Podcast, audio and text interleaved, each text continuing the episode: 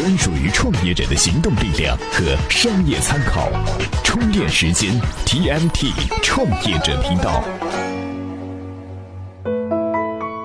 各位好，欢迎收听 TMT 创业者频道。最近啊，BBC 那个把中国老师请到英国课堂的纪录片啊是播完了。最后的考试结果呢，可能咱们中国人看了会很高兴哈。中国老师的教学成绩确实比其他班英国老师的教学成绩要好。这英国人呢就说了，我们是不是应该换换教育思路啊，强调一下强硬的纪律啊？要说啊，这西方也不是没有一丁点虎妈文化。这个月早些时候，《纽约时报》爆出来，电商公司亚马逊企业文化严苛到了恐怖的地步，和主流的硅谷创业精神啊似乎毫不搭边儿。那咨询之后呢，我们就来聊一聊这种极度严格的企业文化对创业公司来说是好事儿还是灾难？每日必知。不久之后就能看到为你定制的朋友圈广告了。八月二十号七夕的时候，微信朋友圈广告正式上线。腾讯发布了合作流程，广告主可以限定地域、性别等标准投放广告。当朋友圈除了鸡汤代购，还时不时弹出广告圈儿，还是那个圈儿，只是把朋友给圈没了。没想到发一亿元奖金也能流行。日前，新浪微博公布二季度财报，净利润达到一千零九十万美元，连续三个季度盈利。CEO 王高飞宣布向中层员工发放一亿元人民币的股票奖励。按理说，用户才是衣食父母啊！新浪微博有了钱，应该多给用户发红包啊！浏览器加新闻客户端加搜索，这是个什么东西？八月二十号，UC 浏览器推出了个性化版本，熟悉的站点导航消失，取而代之是各种新闻推送。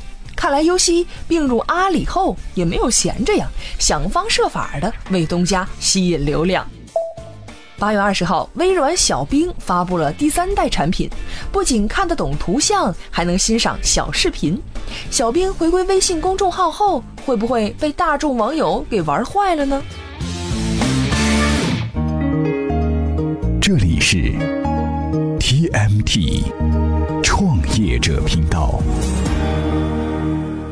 欢迎回来。今天呢，我们给您聊的是企业该不该要虎妈式的企业文化。这《纽约时报》啊，检举揭发了亚马逊什么事儿呢？说这亚马逊的员工哈，必须遵守工作第一原则。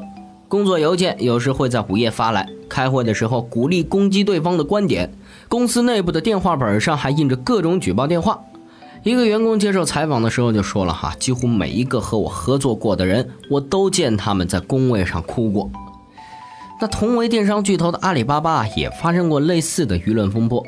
当时呢，马云在内部信中暗示，对公司表达不满的员工应该走人。他说：“请所有组织部同事看一下，这些公司里面带着巨大负能量的人，我们应该请他离开这个公司。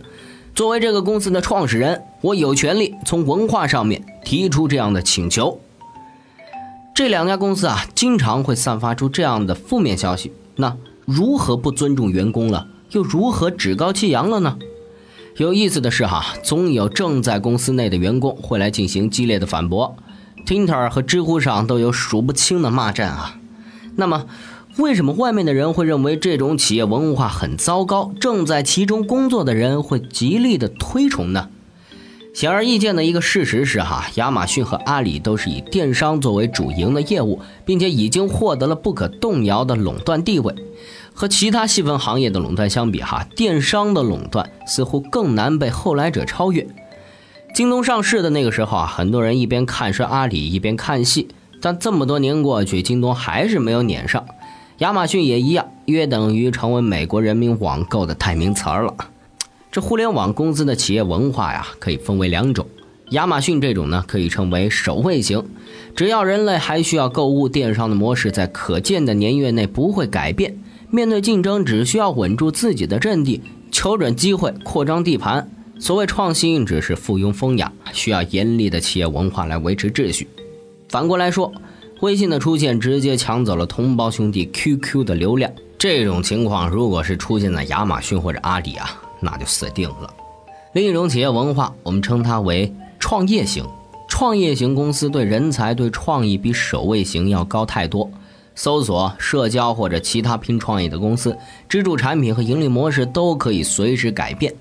产品经理和开发者恨不得一天二十四小时都是亢奋的状态。哎，你要是硬逼着他像个绵羊一样乖乖干活，哎，不是他挂掉，就是公司死掉了。好了，今天呢关于企业文化的话题就聊到这儿。哎，不知道大家有没有这样一个疑问哈？肯德基、麦当劳等其他商家每年都会发大量的优惠券来进行促销，吸引顾客去消费。那为什么不干脆直接降价，还省去了印刷优惠券的麻烦呢？这有位牛人啊，就分析了背后的经济和心理学原理。哎，您今天在咱们充电时间微信公众号里回复“肯德基”三个字，就可以看到这篇文章了。好了，今天的节目就是这样，感谢您的收听，我们下期再见。